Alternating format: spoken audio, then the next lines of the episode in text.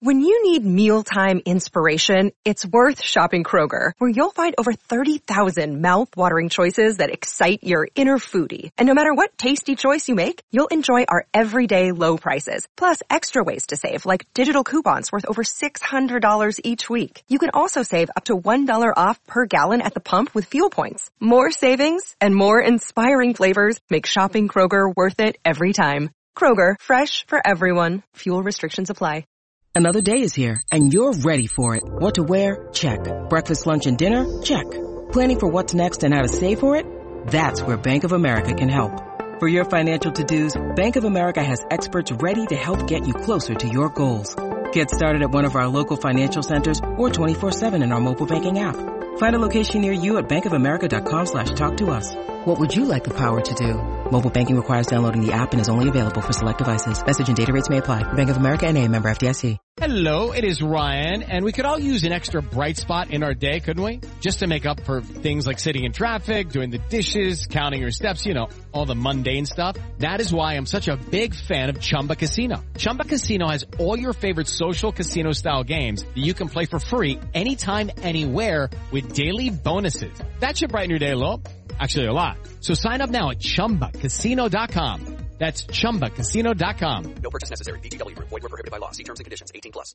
I'm Franny Benali, This is Claus Lundekvam. I'm Matt Le Tissier. Dean Hammond here. and you're listening to In That Number. Here is Le Tissier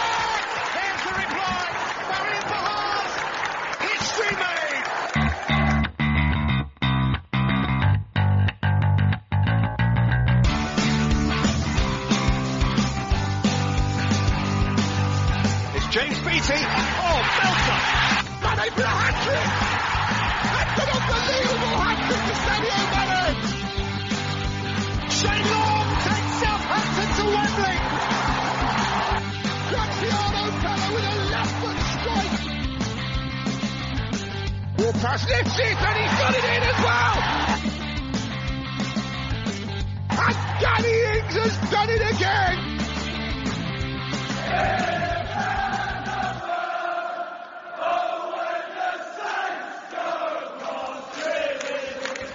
for checking out In That Number with me, Kevin, the Moscow Mush Milverton, and Ray Hunt. Find me on Twitter at Moscow Mush, and my co-host Ray Hunt at Ray Hunt84. Follow the show at Number Podcast on Twitter, In That Number Podcast on Instagram and Facebook. If you've got any questions for the show, if you can be bothered, send us an email to inthatnumberpodcast at gmail.com. Leave us a five-star review on iTunes or wherever it is you get your podcasts. Share, subscribe, and give us good vibes. Let's go. Welcome back to another episode of In That Number. This is episode 151. This week we faced the birds and the bees at home, the magpies of Newcastle and the hornets of Watford. Uh, today we shall discuss both uh, and we'll look ahead to our FA Cup quarter final against Manchester City next weekend. Uh, joining me once again this week is substitute Tim Bazance. Tim, welcome back and uh, a busy week for you. Yeah, just a busy week. Traveling uh, Thursday to Sunday. Had a seven-hour car drive yesterday, and it's one of those things. I feel like I'm getting to the point now where when you take a vacation, you want to have a day off after your vacation. Yeah. Like you need a vacation. you need a vacation from your vacation anymore. Before you're like, oh, everything's great, everything's good, this is wonderful, and then you're like rested and ready, recoup, ready to go back to work or to go to school. No, I want another day off. Like I just want a day off to recover from my from my vacation. But it, we did have daylight savings time here in the U.S., so we lost an hour. Had to drive seven hours in a car. I-95 is the devil. Anybody who's listening in the states will know that and uh, overall could have been a better week for us. Yeah, and it could have been a better week on the pitch as well. Uh, devastating loss to Newcastle, and then you know an even worse uh, to 18th place Watford. Just a, a horrible week in general.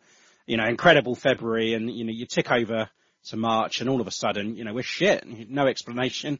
Eight goals conceded in three games, and we got Man City next. So, uh, yeah, the form has has, has disappeared somewhat. Uh, not to worry, uh, we're still here. Um, before we kick on with the show, Um, I just want to thank everybody who's reached out, um, reached out to me personally regarding our Kevin. Um, he's okay. Uh, he, he's just had a stressful couple of weeks, as you can imagine, with everything that's going on right now. Um, and he's taken some well-earned rest until further notice. So yeah, thank you for uh, for asking how he is, and yeah, he's fine. He's fine. Um, a reminder, if you appreciate what we do and you feel like you'd like to buy us a pint, then please head to buymeacoffee.com forward slash in that number. Uh, and we have our membership, which is now live, of course, our tiers for beers. Right, Tim, shall we get into the ITN news? Let's do it.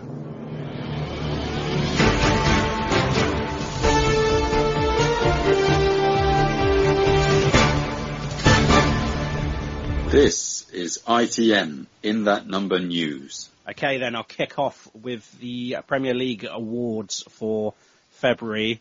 Uh, as you know, we were up for all three, the goal, the player and the manager. But once again, we come away empty-handed. Uh, the goal of the month was, uh, Romeu was up for it, but Zaha bit him.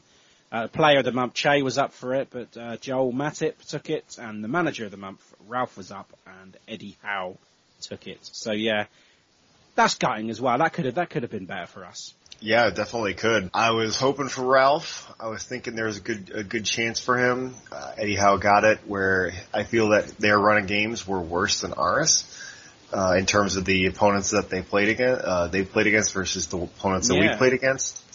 Didn't work out, and now uh, he's going to be sitting on his high horse going in for the rest of the season as he's got oil money floating down the river with him. Yeah, yeah, I've had enough of them. I have.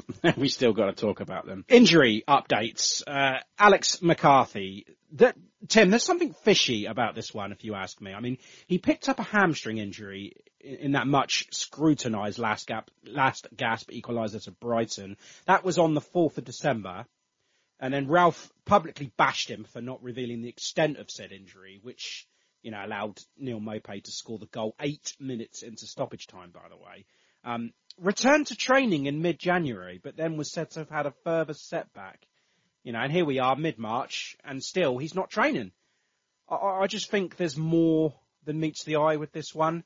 You know, if this was a, you know, a high-grade hamstring injury, then this would have been reported. Um, he would have left the ground on crutches, uh, which wasn't wasn't the case. I mean, you, we saw what happened with Lyanco. That was a grade three tear, I believe.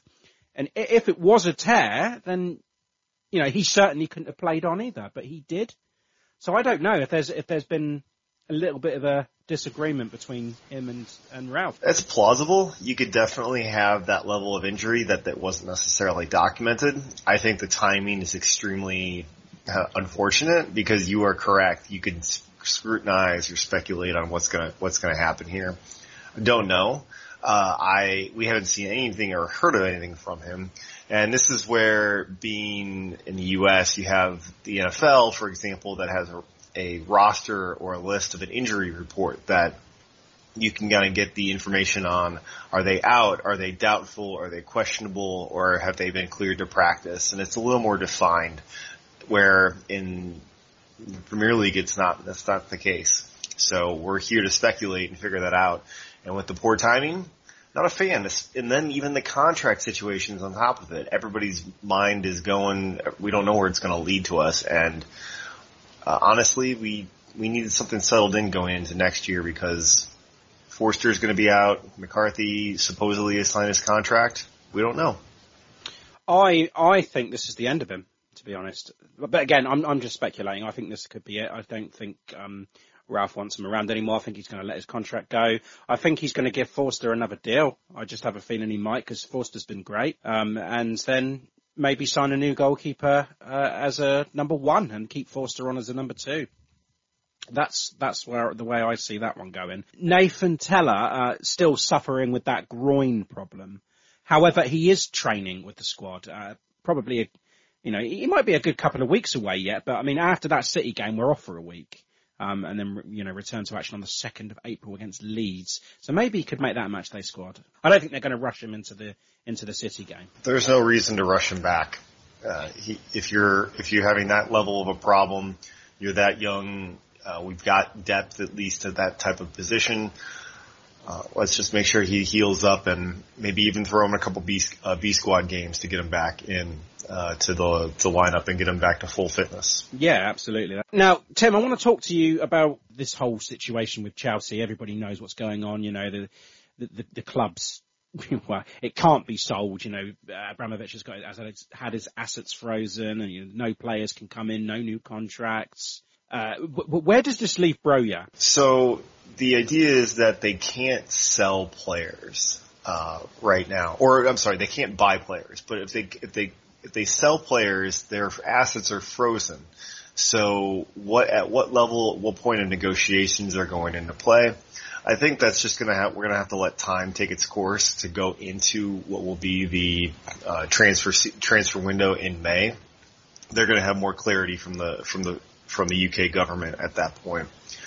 Uh, I don't know. I think that they're, and what I'm hoping for is that they're going to be willing to honor current arrangements or agreements.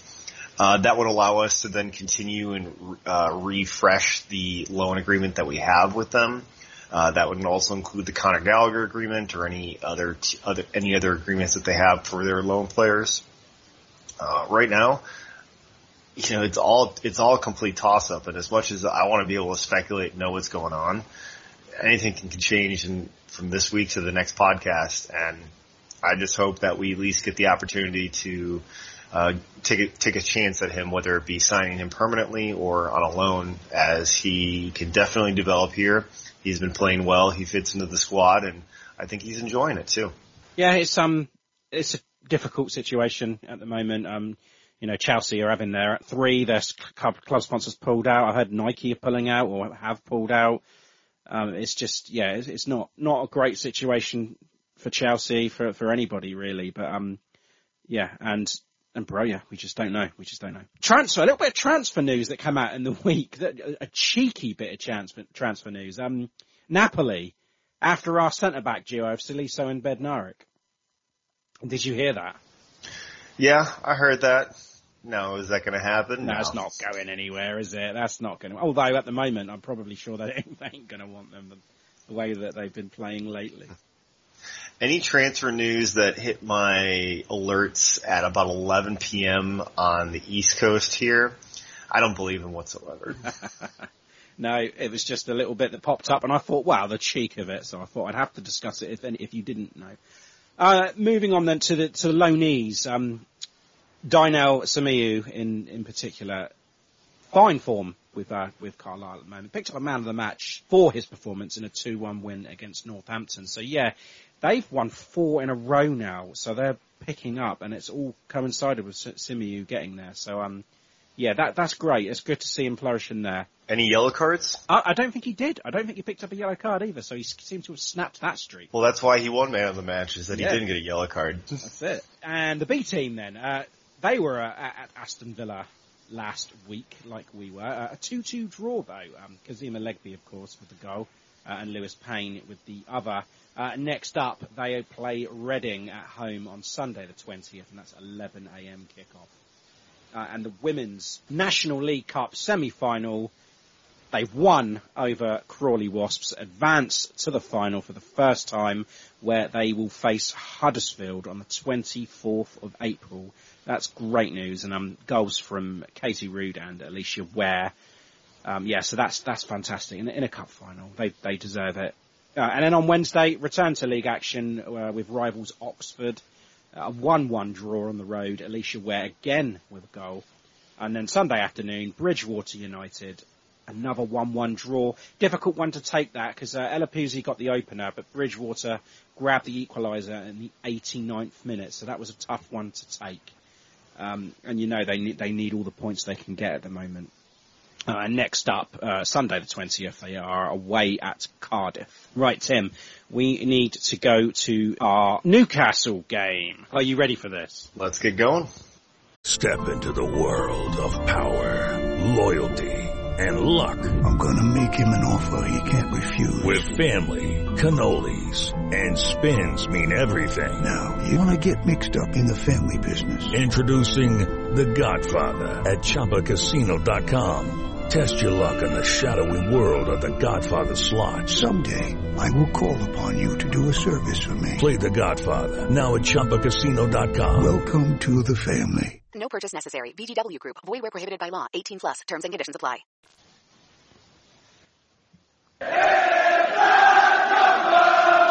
Dean Hammond here. Thank you for tuning in to In That Number. Okay, this is going to be painful. Um, Newcastle then. We went in after that shocking embarrassment to Villa, uh, but our home form was still intact and, you know, unbeaten 10 home games. It was looking good. However, Newcastle had lost just once in their last nine against us, and that was last season's game. Uh, but we went on to lose just our second home game of the season, 2-1, after taking the lead through Stuart Armstrong after 25 minutes. Chris Wood with the leveller and Bruno Guimaraes capped his first start with his first goal to take all three points for them. Devastating, really. Uh, two changes from that 4-0 thumping then. Um, Kyle Walker-Peters is in for a Perraud, uh, and Salisu was back. Uh, he's back in for Jack Stephens. No surprises there, really, Tim. But um, you know, you, you, have your best players available. You play them, don't you? Absolutely. This game, of course, I mean, it should have taken place in January. We all know this. You know, they, they decided they wanted a, a transfer window and they used COVID as, as an excuse and they didn't have enough fit players. They had 25 senior players available. That is blatantly cheating. Um, and how the Premier League ate this up is, is beyond me. And Tim, to make matters worse, their new signings, you know, who they wouldn't have had in the January, scored the goals to steal the points from us. And that, that's why this one was so hard to, hard to take. And it's one that I really, really wanted. I really wanted to, you know, to shut them up, but it, we just weren't good enough on the day. No, we looked like trash, and uh, it was unfortunate for us. We had our we had our prime lineup out there that we could have as as best as we could. We wanted it, but we fell flat and you know you could have just pointed to all of the different players that nobody stepped up beyond uh, the the normalcy of what we had. Uh, I mean, Forster kind of lacked a little bit there in the back. Broja didn't do a whole lot going.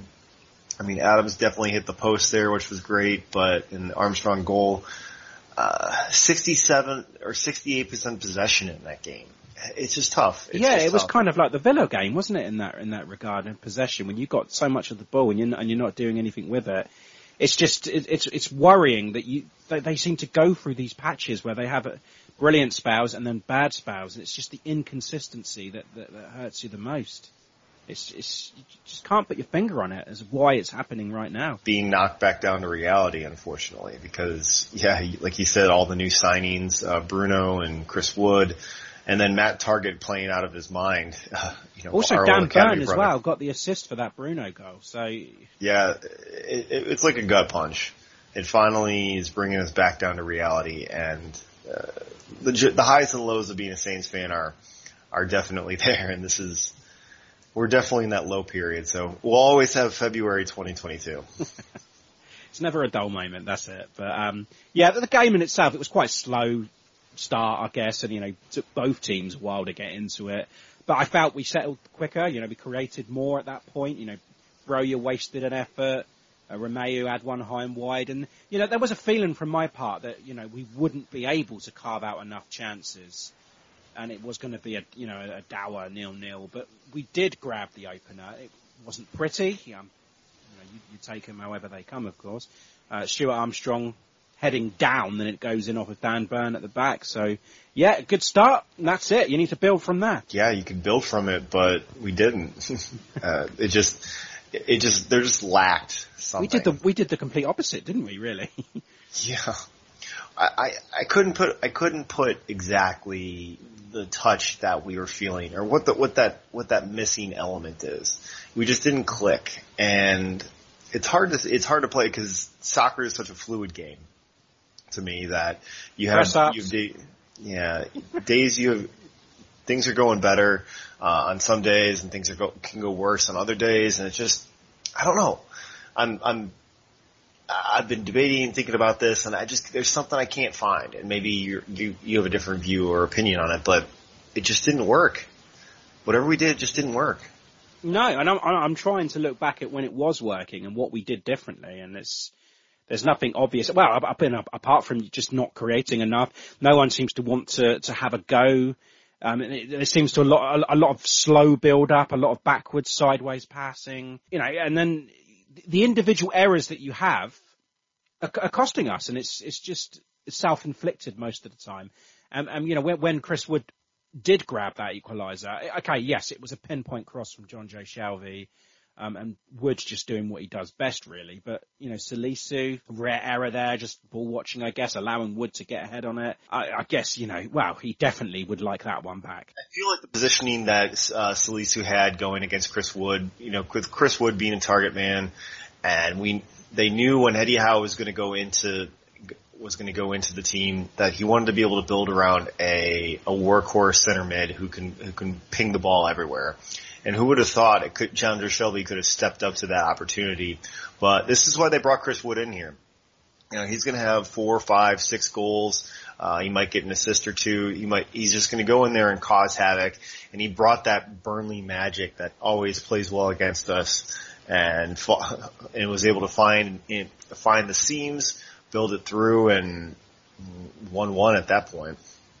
Yeah, Shelvey seems to be picking up his place for since Eddie Howe's arrived. So that's something that, that Eddie Howe needs needs to be praised for there. But um, it was it was on that point, Tim, when we were one one. It was that's when we didn't do enough. That's where we needed a big response, and we just didn't get it. And you know, okay, Che had that effort that you, you mentioned. He, he hit an awesome volley, and it just cracked the bar very unlucky. But just there wasn't enough at all. It was just it was very very slow. It was not. Uh, but you know the fans could you could tell they were getting restless.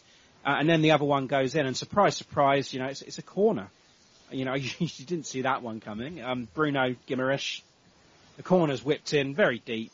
Dan Burns at the back, and he nods it back into the danger area, and Bruno flicks it in. It was just easy. And again, something that you know should have been dealt with. Yeah, you saw multiple corners that they had where they were hitting it long and then Dan Burn was sliding in the back. They felt that with the zonal marking that we've had in their system, it was more more important for us to uh, bring out the draw the attention outward. And Dan Burn, being what six seven, uh, mm-hmm. uh, it's re- absolutely ridiculous in height can expose and then break up just enough to break up that zonal marking play. And then Guimaraes I, I didn't expect that, you know, the back heel flick to be able to get that in. That's just pure talent. And, uh, you know, found like just enough, right enough to break that zonal marking. Uh, and that's it. It was 2-1. And, you know, we wanted to go into halftime. You would have thought, okay, let's kick ourselves back in gear. We need to solidify, to slow it down.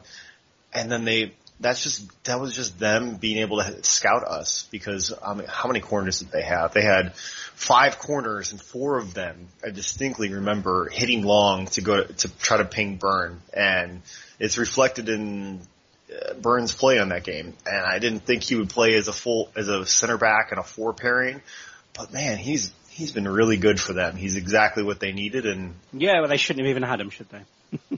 They, nope. You know, we should have been playing them when they were in the bottom three, and they didn't have the likes of, of Wood, Burn, and, and, and all the others. Um, but very frustrating again, you know, the tactics from Newcastle, lots of diving, time wasting, you know, you feel pressure, you go down and, and you know, the, the ref is conned into giving a free kick. Just a frustrating evening in, in, in general. And Emil Krafth, I mean, what a joker. He's not going to be allowed back in Southampton anytime soon. No, not at all. Not at all. And as much as I, I feel that we could be bitter about them and, uh, how they're able to play the That's all game. I'm bringing, Tim. I'm just bringing bitterness to this. well, that's what it, I mean, it's as bitter as my coffee was this morning. And it just sucks. Um, I, I absolutely hate it. And, but that's the name of the game. They conned their way into an opportunity to succeed and they got it. And yeah. It's, it's unfortunate, poor timing, and, oh, man. Yeah. I'm with you. I'm i mean, the, the, the, likes of Dan Burn, Jonjo Shelvey, Chris Wood, these are all big-bodied players, right? And both goals conceded were from these, you know, the big bodies. Guimaraes obviously not so much, but the, you know, the Dan Burns header, they, I mean, is there a, was there a sense that we were just bullied off the ball here? I think they, this is purely the, uh, the scouting. Um, the way that we have our lineup, or the way that we have our defense set up, is to provide zo- uh, zonal push. So when you see with the fullbacks pushing high, you push, uh, you have the rotations of the of the center backs, you'll take, and then also the zonal marking on our corners, you'll then see the movement patterns because every every player when a player moves. So, for example, if Ward Prowse slides over one direction, every other player should know exactly where they are in that positioning. So every movement changes it up.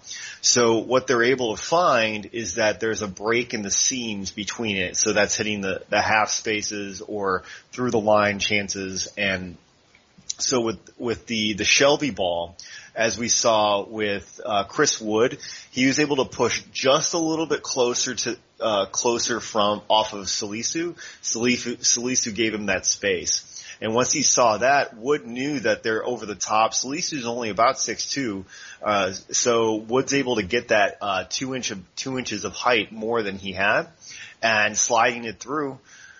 Uh, Shelvey knew that he had the he has the, he has that ball in his wheelhouse, and it's just it's it's tough. It's tough. I think they outplayed us as well, and that's the uh, that's It's- the, bitter, it's the bitterness combined with. Yeah, it's that midfield, the but the battles there because we saw it like at Watford as well, like losing those battles in the middle.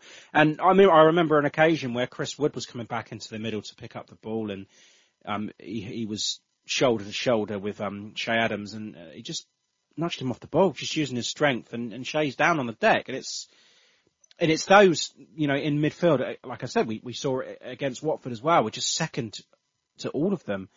Um, and that was the way it was in the second half. Really, just couldn't really get get enough going forward. Um, but there's a couple of players that I really want to discuss in this game. Well, three actually. My my first one's Salisu. Um, you know, he's been out with that hamstring injury, comes straight back into the side. Um, and I said it last week. If he was in that, that you know, the side against Villa, then we wouldn't have lost 4-0. Yes, we probably would have lost it, or we definitely would have lost still, but it wouldn't have been 4-0.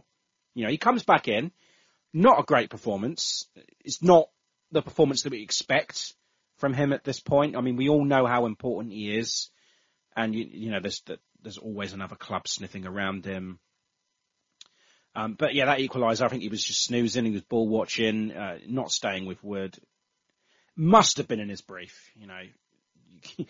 You need to stay with this man because all he's going to be able to do is, is to try and push you off the ball and, and to and to get ahead on it, and that's exactly what's happened. And now, having said that, you know, he did make a a, um, a problem for himself in the opposite box because he had a, a couple of chances late, and you know that one denied by Dubravka late on. Yeah, he's found, he's actually been able to slide in a little bit and been able to find the seams just going forward, which was something that Vestergaard obviously had last year, and you know Bednarek has he has three goals in this season. So it, by a center back having three goals, we've had the opportunities there.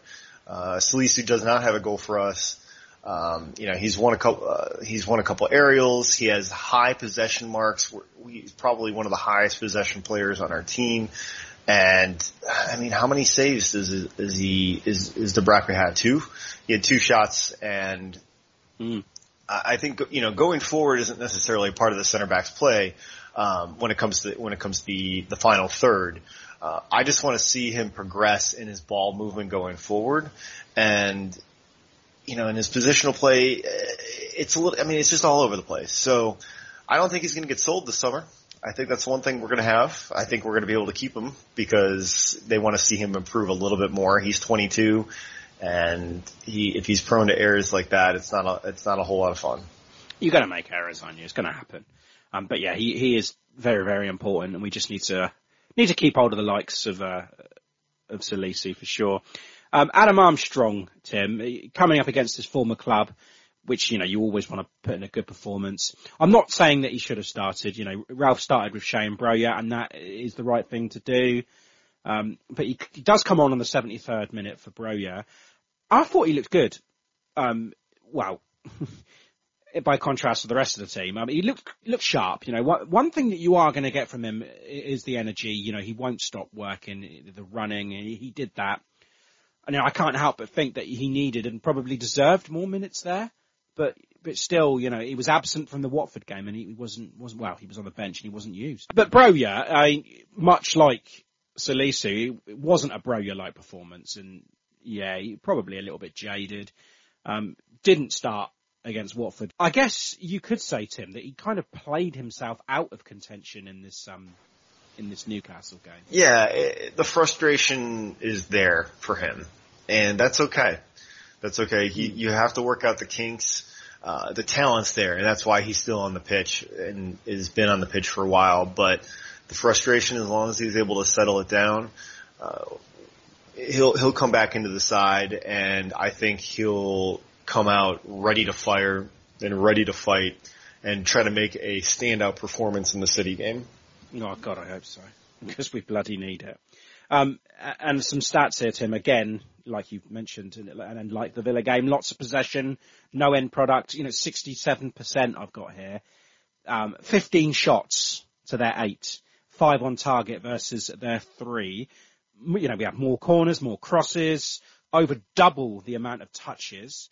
We had an XG of 1.3 to their 0.7. Every single stat that you look at, we come up on, and it just makes this even worse hearing all that. Yeah, 12 corners to five. That shows that the ball was in the final third a significant amount of time. Um, but then we were dispossessed a ton. 12 yeah. dispossessions. You know, when you're averaging that many dispossessions, even yeah, you're not going to win many games, are you? If you if you're getting dispossessed that many times. No, especially when you're sitting back like that. And I know you have the ball a little bit more, but they knew where to pick their spots, and I think that's a that's that's where Bruno comes in is that DM that six eight hybrid that he's kind of sitting back uh, alongside Shelvey and and Willock ran a little bit more pushed a little bit more forward, uh, feeding the ball into Fraser and Murphy there. Uh, it just was it was a tactical, not necessarily masterclass, but tactical play by Eddie Howe, and congrats to them. But fuck them. Fuck them, yeah. Man of the match, Tim. Oh man, well, I'd go with, I'd probably go with Steele. Yeah. Well, I mean, it was a toss up between Stuart Armstrong and, and James Ward-Prowse, but I'll probably go with James Ward-Prowse then, just because you've gone with Stu. Um, and you know, going on to Sunday, then Ralph promised a response. I'm still waiting for the response from the Villa game, by the way. Um, trying to put a halt to the losing streak. You know, the, the home fortress was penetrated by Newcastle, of course, and at least now we have an easy one, you know, a team deep in relegation trouble, uh, who haven't won in four, you know, uh, we, have got a solid record against Watford as well, undefeated in the last six against them. Uh, in the 13 games in Premier League history, we've lost twice to them. Well, you can make that three now because we've lost at home to a bad Watford side. Cucho Hernandez with both goals for Watford. Elyounoussi getting one back right before the break. Oh, goodness me, where do we start? Two changes then, Tim. Lots of question marks around this because, I mean, well, Perraud comes in for Tino. Fine. Broja off.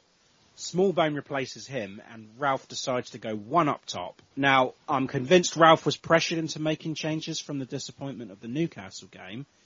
But this was a mistake, right? I was curious about the small Smallbone, uh, the build up. I know that he's been wonderful to have on the team and be able to recover from his previous ACL injury. I think he needs a year on loan. I think he needs a full year yeah. at a championship side that the opportunities are not there for him right now. And I want him to get the experience necessary to build up because while this is definitely the game that he should have come, came in and stood out in, uh, playing either up top or a rotation side with one I question the lineup choices as well. And but you want to you want to give Ralph the props because when he went with his lineup against West Ham, uh, they won. They pushed through. Yeah. So let's you know let's trust uh, put the trust in Ralph.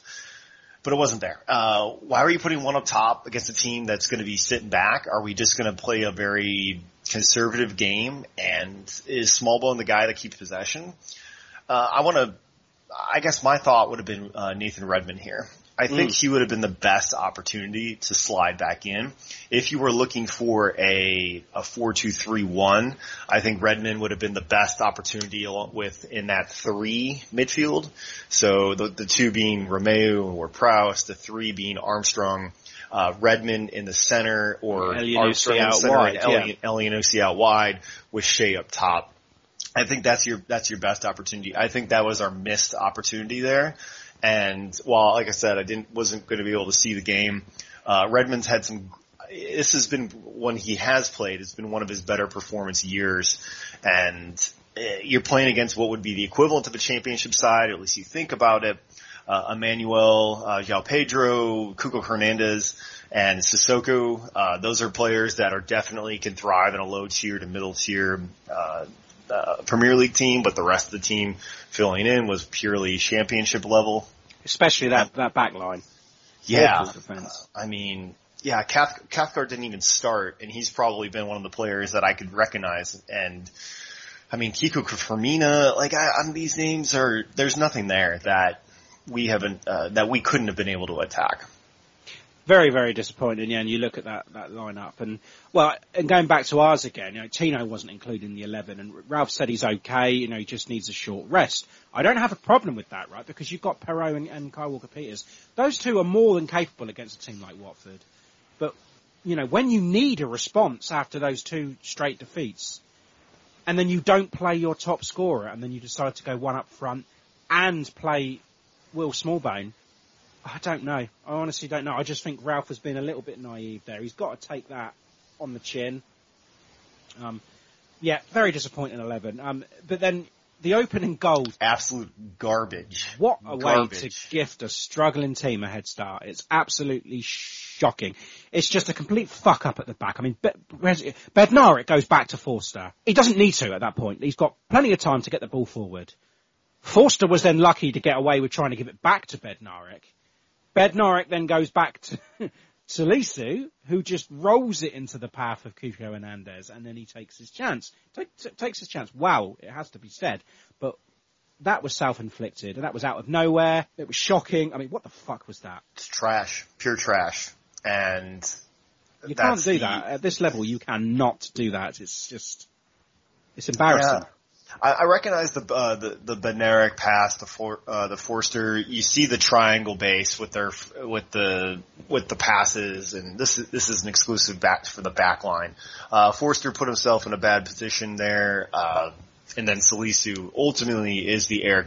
He needs to hit that. He should know the speed of the ball uh, on the on the pitch right now. It was definitely a little bit slower than usual. He gracefully touched it and expected Forster to be able to get his big body in there. Forster did what he thought was best, come on out a little bit, and then Cucho from a well, a, let's give let's give Cucho the props there because that Yeah, angle did, was yeah. just It was a good finish. yeah, it was a good finish. So our error leading to uh, what was a good finish.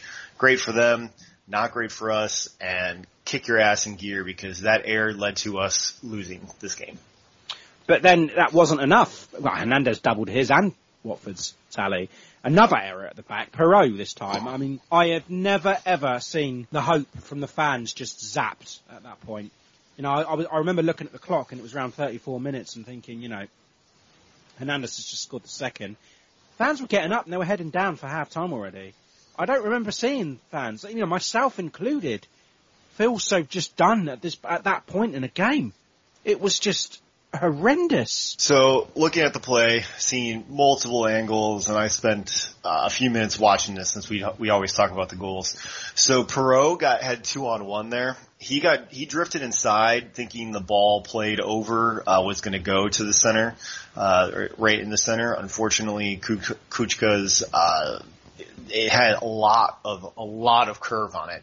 If you take a look at that ball from the different angles, it was it was had so much curve and so much speed that uh, he Pro got caught out. Now, like I said, he it was a two on one, and it's ultimately the positioning that he got caught out on. He could have done better, and you could just see it, and he just says, "Oh shit." You could see it in his voice. Oh shit. And um, Kuka, Kuchka, as we saw from that tight angle, can be a clinical finisher. Two outside uh, hits, one with the cross, and the other being the actual finish. 2-0, and now that, uh, I feel that's, that's Watford exposing our zonal marking in the corners. That was, uh, you saw Salisu get initially get drawn out. Once you saw our center back be able to get pulled up, then we were a little bit in the back. Now was it Romeu co- covering? He was a little, he was back, but he was closer maybe to the ball than he should have been. Uh, they didn't feel that there was crosses over the top.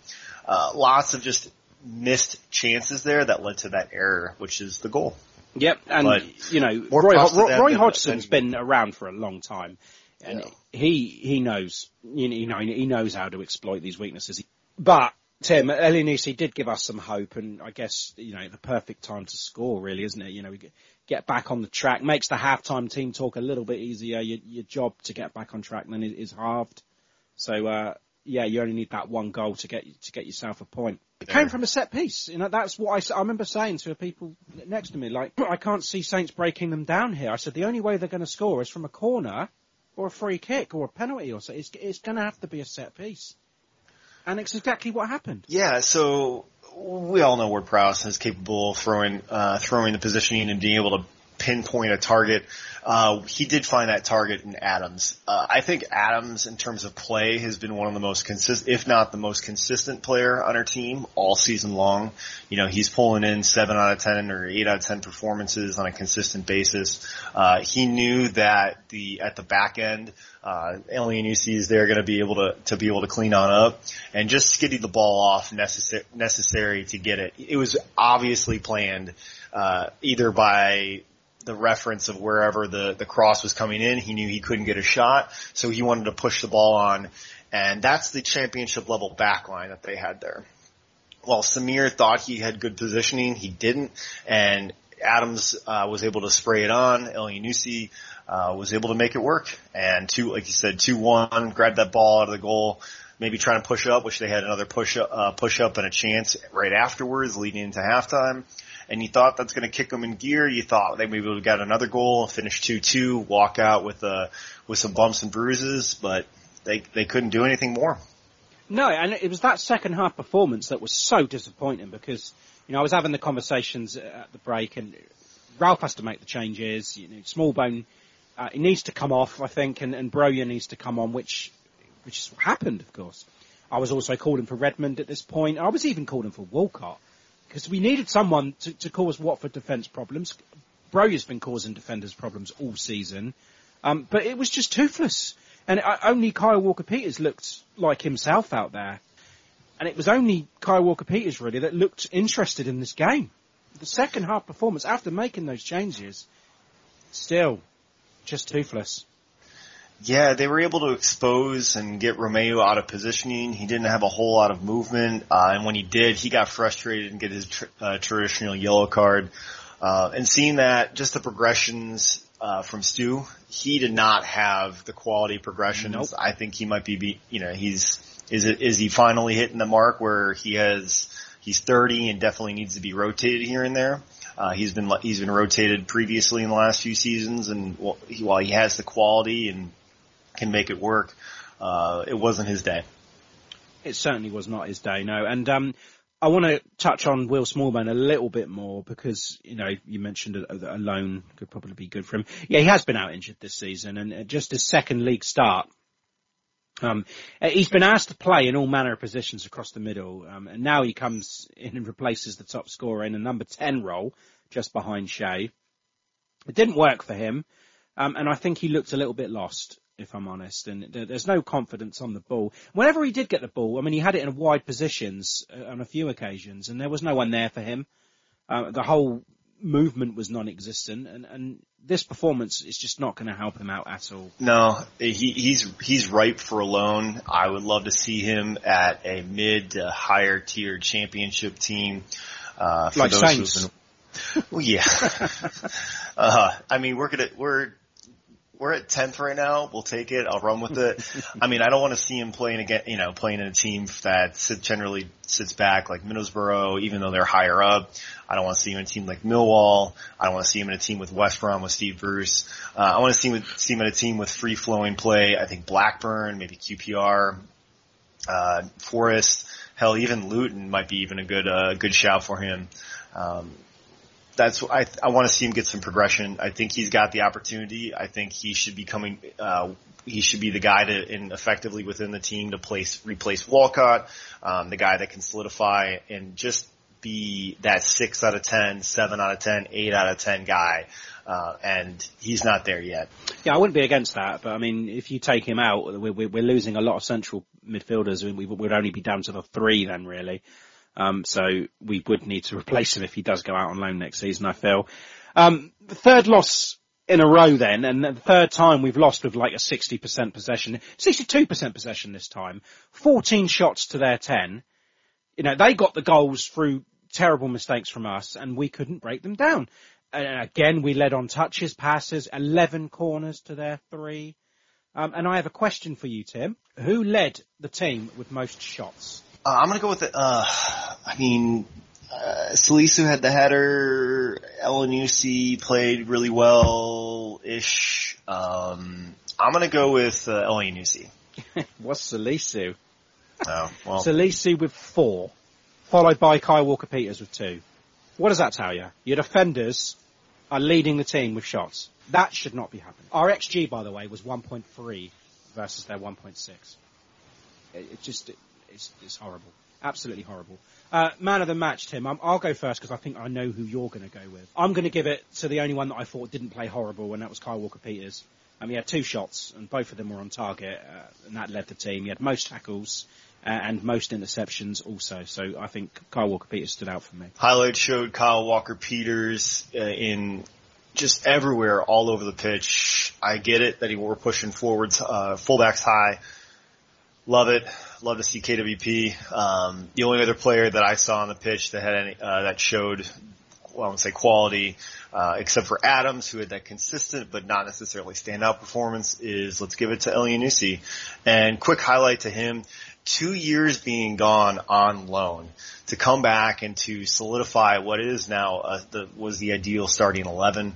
Uh, I want to just give him the props that's necessary as he he's come back from what could be a mental break, you know, let's say a mental break where he had the Forster two years off to Celtic, come back, and I, I'm really happy that he's been able to succeed, find that starting spot, and uh, come back to us because all points to his character uh, from b- back and forth that he's been a quality guy. Yeah, his work rate says that as well. I've not been disappointed with him at all. And also, you know, to come back into a team in, in a position that's loaded, you've got so many wide players that can play across that, you know, that number 10, wide left, you know, Redmond, Djenepo, Armstrong, himself, Walcott as well. And he, at the moment, he's leading them all. Well, apart from Armstrong. But, yeah, I, I agree with you. He's, uh, he's, he's the right man for the job at the moment. This is Claus Lundekvam, and you are listening to In That Number. Okay then, uh, Tim, it doesn't get any easier. Uh, we, we get a little break from the league, uh, and we get back to the FA Cup. Manchester City, uh, and we can't even say at least we're at home because, you know, that hasn't been working either. But how can we stop City and, and march on to Wembley? Manchester City. Oh God. Oh no. Oh geez. Oh my. Not these fucks. Oil money. Oil money City. All right. So how do we beat them? Uh, we have to be perfect. Uh, Broja's got to be clinical. Salisu's got to repeat his amazing performance that he had last time against them. Uh, we have to expose Dias being out and hope for a rotation that Silva or KDB has been out. I feel that we can take Grealish. I feel like that we can match up one on one against Rodri uh, with her tens roaming in and out, and then ultimately Riyad Mahrez scares me. Uh, jeez. So I think a lot of them scare me. I think the whole bloody team scares me. Even Pep scares me. yeah, I I think we can play well against them because we know that we've had the opportunities to succeed against our the higher level teams where we play down to the uh, to the lower level teams.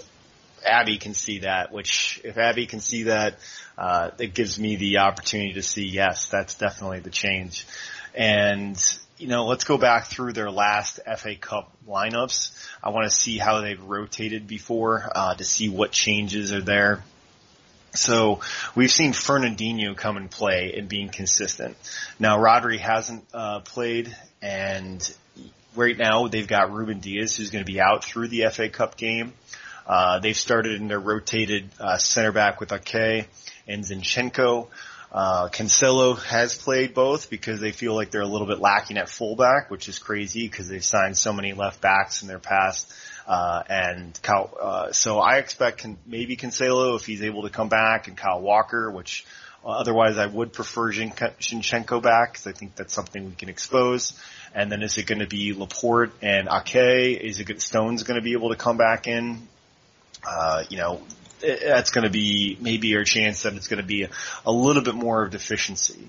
Now, what really scares me is Phil Foden and Riyad Mahrez. And if I think KDB is going to rotate out, he didn't play the last two games uh, with uh, he didn't play with against Peterborough, and Gundogan is there. He hasn't had the elite season where he had t- over 10 goals in a span of like 15 games last year. And Jesus is playing playing as that false nine. So uh, are we going to be able to push through? Uh, are we going to see rot- any type of rotation or changes? And that may we may be unexpected. I think he's going to have some of his full-fledged lineup out there that he normally would have, except for the center back deficiencies. And you're not going to see Zach Steffen in, who would normally be their FA Cup keeper. He hasn't been there. Uh, Scott Carson's been the backup for the last few times, which I'm scared about.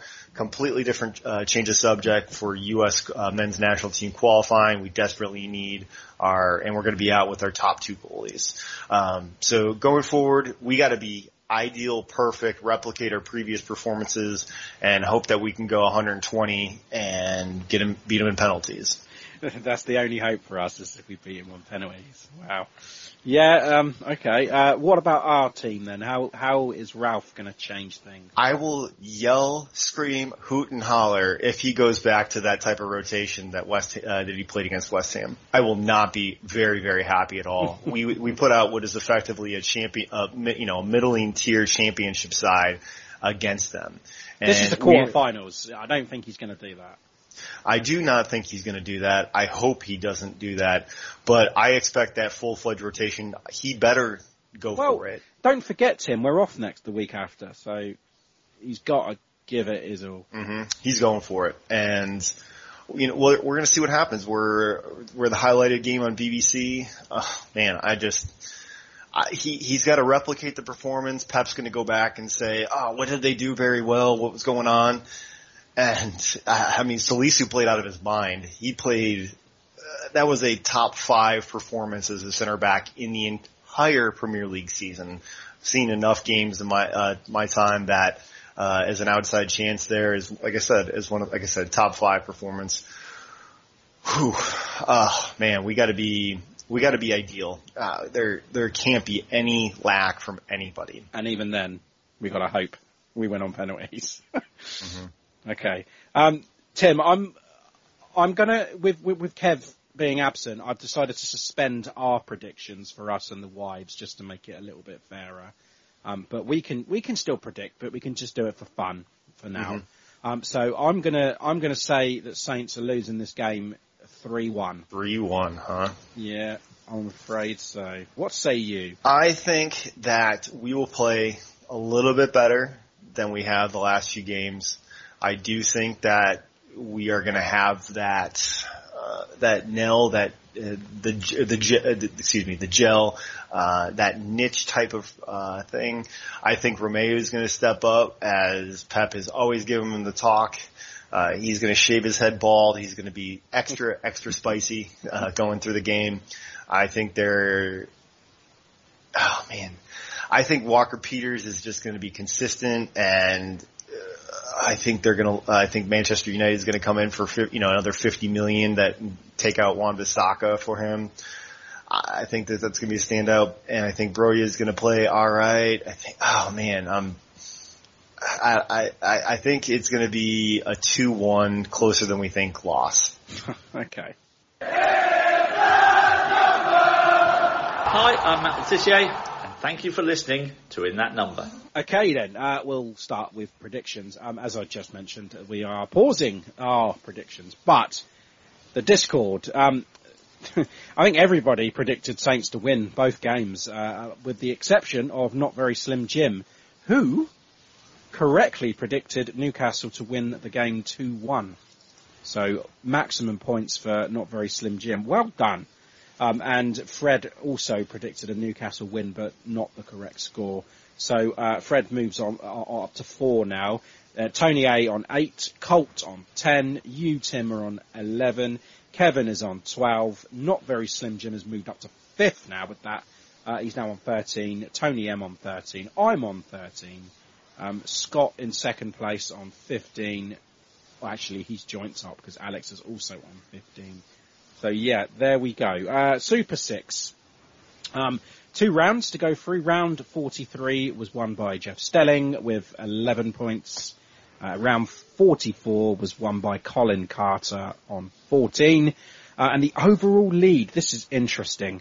Colin Carter and Tom Hennigan are tied with 358. That's unbelievable. I mean, you think of how many rounds. I mean, 44 rounds of predicting, and they are both neck and neck, 358 points. Incredible stuff. Uh, Tim, fantasy football. I have not even checked my side. I am doing very well. Well, average right now is sitting at 43. Uh, I'm at 59. Oh, I've got I- the average. So uh, one item is uh, Dias was out, uh, and so I rotated in Van Dijk. Uh, they had a 2-0, uh, I wouldn't say spanking, but a solid, a solid performance against Brighton. Uh, they've got a second uh, second game coming up against Arsenal. Uh, Ben uh, Ben White had seven extra with the bonus uh, against Leicester, and another clean sheet. Aaron Ramsdale had nine. Uh, Captain Sal- Salah with 18, although there's a decent chance that he may not play or be rotated out uh, against Arsenal with a foot injury. Jarrod Bowen, uh, Bowen, uh, he was out, Achilles injury, don't know necessarily going through, and I'm going to be pushing in Cody actually. Uh, yeah, that's I've going to got, be I've got Cody. I, he scored me a nice, healthy 14 points. Hmm If Conce- uh, with with uh, Cancelo being out, uh, I think that's going to be my rotated player back in, pushing high and pushing strong in our league right now. Well done. uh, yeah, me, not so good. Um, let's have a look at the table. Yeah, so Oliver Boast right now with Abra Duvakra, uh, Dub- uh, Dubravka. Oh man, I can't do Abra it. Dubravka. Avra Dubravka, uh, 1869 total points. He's at 56 on the game week so far. Uh, 451 lineup. Good for him. Uh, Mitrovic, uh, Bick, uh, with, uh, our friends, uh, over there, Matt Markstone. On the East Coast, 1810, uh, for total points. I'm sitting on third, pushed over Freddie Hunt and uh, to his 17-13. We'll see if that sticks out right now because he's got a number of players that are in uh, that are uh, still playing second games coming up. Uh, we'll see what happens. Okay, Tim, do you have a southern phrase? So let's talk about a what, what would we call it? A geographical, a complete map that Americans have weighed in all across the country. It is regional, and so and by regional, it's pockets here and there. But there's one solidified item that you can find that is universal when it comes to pop or soda, or in this case, Coke. Uh, everything in the South is, oh, I'd like a Coke. But what type of Coke would you like? Cause you'd think Coke could be Coca-Cola. If you're like me, who's from a Midwestern guy from the Chicago area, it's Coke, uh, it's, uh, it's pop. Alright, so what type of pop would you like? Oh, I take a Coke or a Sprite or, uh, a root beer or something like that. In the South, there's two elements, there's two items you'd say. I want either a Coke or I want a sweet tea or, or I want a tea. And what do you mean when you go to a restaurant and they say, oh, I'd like a Coke? What type of Coke would you like? Well, you thinking just a regular Coca-Cola? Yeah. Diet Coca-Cola? That's what we would say. But, no, they would say, oh, what type of Coke would you like? Oh, I'll take a Sprite. That's because not Coke. that is not, that is not Coke. But yeah. And that that comes from Coca-Cola dominating the landscape. It's originally from Atlanta, and Yep. anywhere you're in the South, uh, in North Carolina where I currently live, uh, it's not that. It's not quite there. You're getting the influence from from the East Coast as a bridge down. Maps I've been looking at here, uh, where it's been all about. But it's Coke in the South. Uh, went to grad school in Mississippi. Uh, lived in Kentucky for a good good bit growing up uh, seeing all that, it's Coke. And it surprises me because I keep getting thrown off and I don't even drink pop or soda wherever you would be. Um, Yeah, we, we, we hear the, the, the phrase pop, but if you were just asking for a Coke, it would be a Coca-Cola over here. yes, That is correct. Just a nickname, yeah, a pop. But yeah. Anyway, yes, uh, a reminder again, if, if you appreciate what we do and you feel like you'd like to buy us a pint, then please head over to buymeacoffee.com forward slash in that number. Um, next week, uh, we will bring you our thoughts from the FA Cup tie against Manchester City. Um, and then we will be previewing uh, the game against Leeds, which will be on Saturday, the 2nd of April. Um, but there'll be a week off in between that, of course. Uh, so until next week, up the Saints. Up the Saints. Fuck City. Up the Saints. Up med Southampton.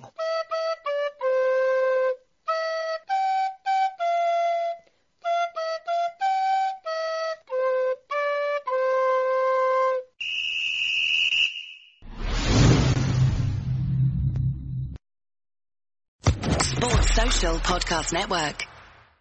It is Ryan here, and I have a question for you. What do you do when you win? Like, are you a fist pumper, a woohooer, a hand clapper, a high fiver? I kind of like the high five, but if you want to hone in on those winning moves, check out Chumba Casino. At ChumbaCasino.com, choose from hundreds of social casino style games for your chance to redeem serious cash prizes. There are new game releases weekly, plus free daily bonuses. So don't wait. Start having the most fun ever at ChumbaCasino.com. No purchase necessary. Group. Void were prohibited by law. See terms and conditions. 18 plus.